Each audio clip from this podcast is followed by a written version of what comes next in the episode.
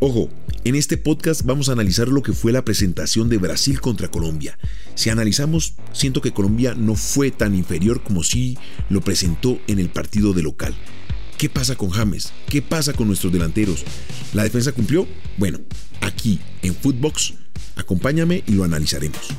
Footbox Colombia, un podcast con Oscar Córdoba, exclusivo de Footbox. La preocupación aumenta alrededor de Reinaldo Rueda y su equipo. ¿Por qué? Porque ya son cuatro los partidos consecutivamente donde no hemos podido marcar gol. Es la peor racha que hemos tenido como equipo nacional alrededor de este ítem. Ir al arco rival y marcar gol. Además porque no tenemos un volumen de fútbol o de juego que nos permita pensar que de alguna manera vamos a contrarrestar este déficit en algún momento. Nuestros jugadores son goleadores en Europa. Son jugadores que llegan al arco rival y tienen confianza para marcar. Si bien el partido contra Brasil era perdible, creo que por lo que mostró la selección colombiana en el primer tiempo, se pudo haber hecho un poquito más. Un Luis Díaz con muy buena disposición en el terreno de juego y que realmente tuvimos más opciones claras que el mismo Brasil, que solamente tuvo un tiro de esquina donde fue rematado de cabeza y pasó lamiendo el palo pero preocupa, preocupa que Colombia no tenga ese poder ofensivo, esa rebeldía en ataque que nos permita pensar que vamos a estar por encima del marcador en algún momento. Siento que la planificación del partido de la nómina titular fue muy acertada. De pronto pudo haber tenido una discrepancia con lo que yo sentía. Quería ver a Lucumí. De pronto era un partido demasiado intenso, de demasiado calibre para un jugador que no tenía la experiencia de haber jugado con la selección. Más sin embargo, entender que jugamos con un marcador derecho de posición, como lo es Muñoz. Un central como Davison Sánchez de jerarquía, de experiencia, que no anda por su mejor momento, pero apelamos a su experiencia. De un Tecillo que viene jugando de marcador izquierdo, pero bien pudo haber sido puesto en esa posición de central y que cumplió. Y por la parte izquierda a un Mujica. Luego pasamos a los volantes, que nos encontramos con un Barrios, en un muy buen momento, siempre ahí en la mitad de la cancha, corrigiendo todo lo que a su disposición y alcance lograba. Lerma y al final un Jairo Moreno, que fue sin duda alguna la gran sorpresa en esta nómina que puso Reinaldo en el primer tiempo.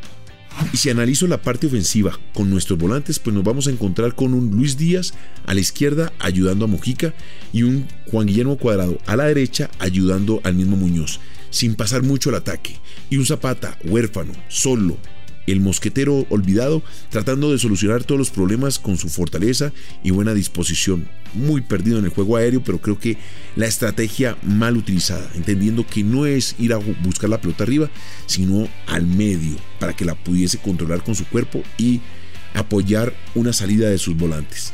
Me parece que lo dispuesto por Rueda era un partido físico en la mitad de la cancha llevar al extremo para que de pronto este Brasil se sintiera incómodo y no tuviese profundidad.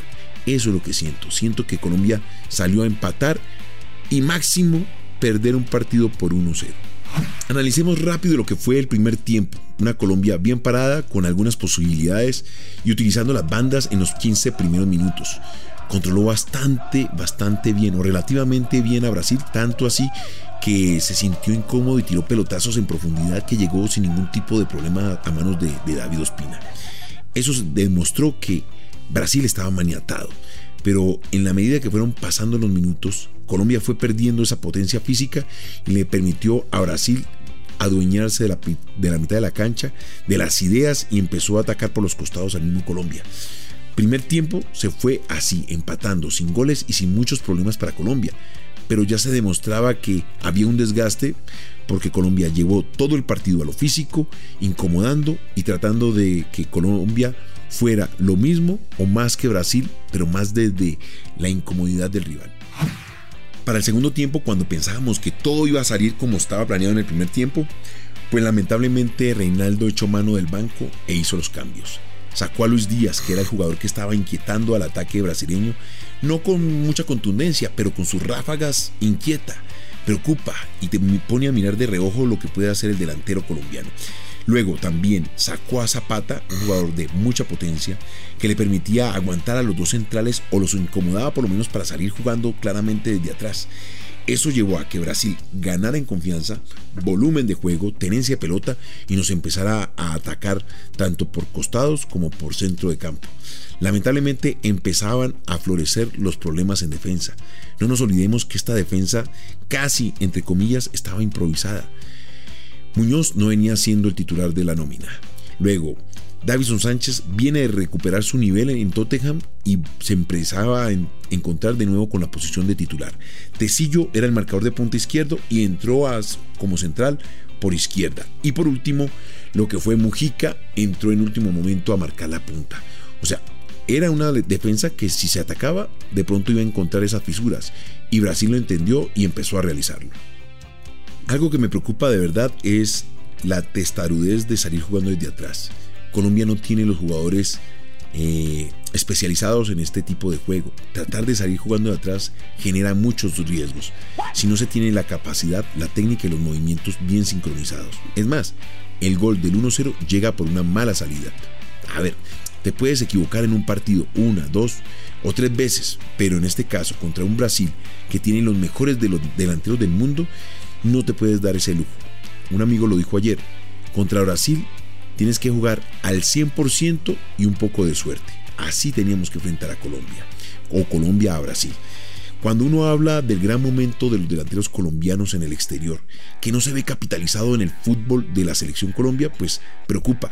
Piensa uno, Reinaldo se está equivocando en la elección de los jugadores, se está equivocando en el sistema que utiliza en los partidos cuando salta a la cancha a enfrentar a cada uno de los rivales, o es un conjunto de ambas cosas. Los jugadores no entienden el sistema, se aferran demasiado a la táctica y dejan huérfano el ataque, pero es increíble que jugadores como Zapata, que son figuras en el fútbol italiano, que son figuras en el fútbol alemán como Borré, o el mismo Muriel, que también es pareja de ataque como en el mismo Zapata, pues se vayan diluyendo en el equipo y no encontremos ese gol. Lo de Borja, caso aparte. Borja venía sin ritmo de competencia y entró totalmente desubicado en lo que estaba buscando el técnico con su cambio. Como un pequeño capítulo me gustaría contarte desde mi perspectiva qué pasó con James. Si bien no está a un 100% como dice Reinaldo, a un 500%, creo que entró muy tarde. Este tipo de jugador, por sus características, por su nivel, por su calidad, pues nunca se han encontrado con esta posición, entrar en los últimos minutos. No es fácil, no todos los jugadores tienen esa capacidad de encontrarse con esta situación y encajar rápidamente en un partido. Algunos lo llaman el pito, otros lo llaman el ahogo. Ah. Es difícil para un jugador de esas características entrar rápidamente, prontamente en la velocidad del compromiso. Siento que eso le pegó y no pudo encontrarse en ningún momento. Por eso se ve lento, pesado, sin distancia, como si estuviese arrancando temporada. Y es normal, está en una liga de nivel muy bajo y entró con poco tiempo para tomar ese segundo aire que se necesita y encajar perfectamente. Ojo, no es El Salvador, es uno más de un esquema de juego que nos va a permitir jugar mejor y él necesita reencontrarse con sus compañeros. No nos olvidemos que llevaba mucho tiempo fuera de la selección y esta fue su oportunidad. Siento mucha preocupación en torno a lo que es el volumen de ataque de la selección. Y sobre todo porque vamos a enfrentar a una Paraguay con muchos problemas en defensa, pero que al encontrarse con un técnico nuevo, pues va a sacar un libreto totalmente distinto, de mucha motivación. Pasa cuando un técnico se va y llega uno nuevo, todos reabren las cartas, barajan de nuevo y se da la oportunidad de que puedas estar en el terreno de juego. Me preocupa James. James no llega en un 100%. Siempre lo he dicho. A la selección deben llegar los que pasan por su mejor momento. No pensar solamente en la parte histórica.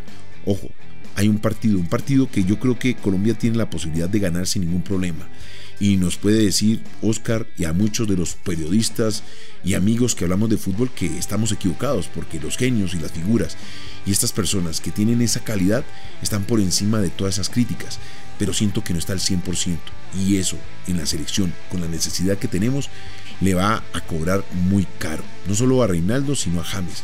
Ojalá encuentre esa posición y esa disponibilidad en el terreno de juego para poder meter esos balones filtrados a los cuales siempre nos ha tenido acostumbrados. Pero para eso hay que estar al 100% mental, mentalmente, físicamente y sobre todo técnicamente. Ojalá, ojalá, de verdad, lo necesita Colombia para reorganizar los puntos en esta eliminatoria tan complicada y que nos vuelvan a encaminar para estar con posibilidades de clasificar al Mundial de Qatar 2022. Sabes que me puedes encontrar aquí, en Footbox Colombia, en todas las plataformas y es exclusivo de Footbox. Esto fue Footbox Colombia con Oscar Córdoba, un podcast exclusivo de Footbox.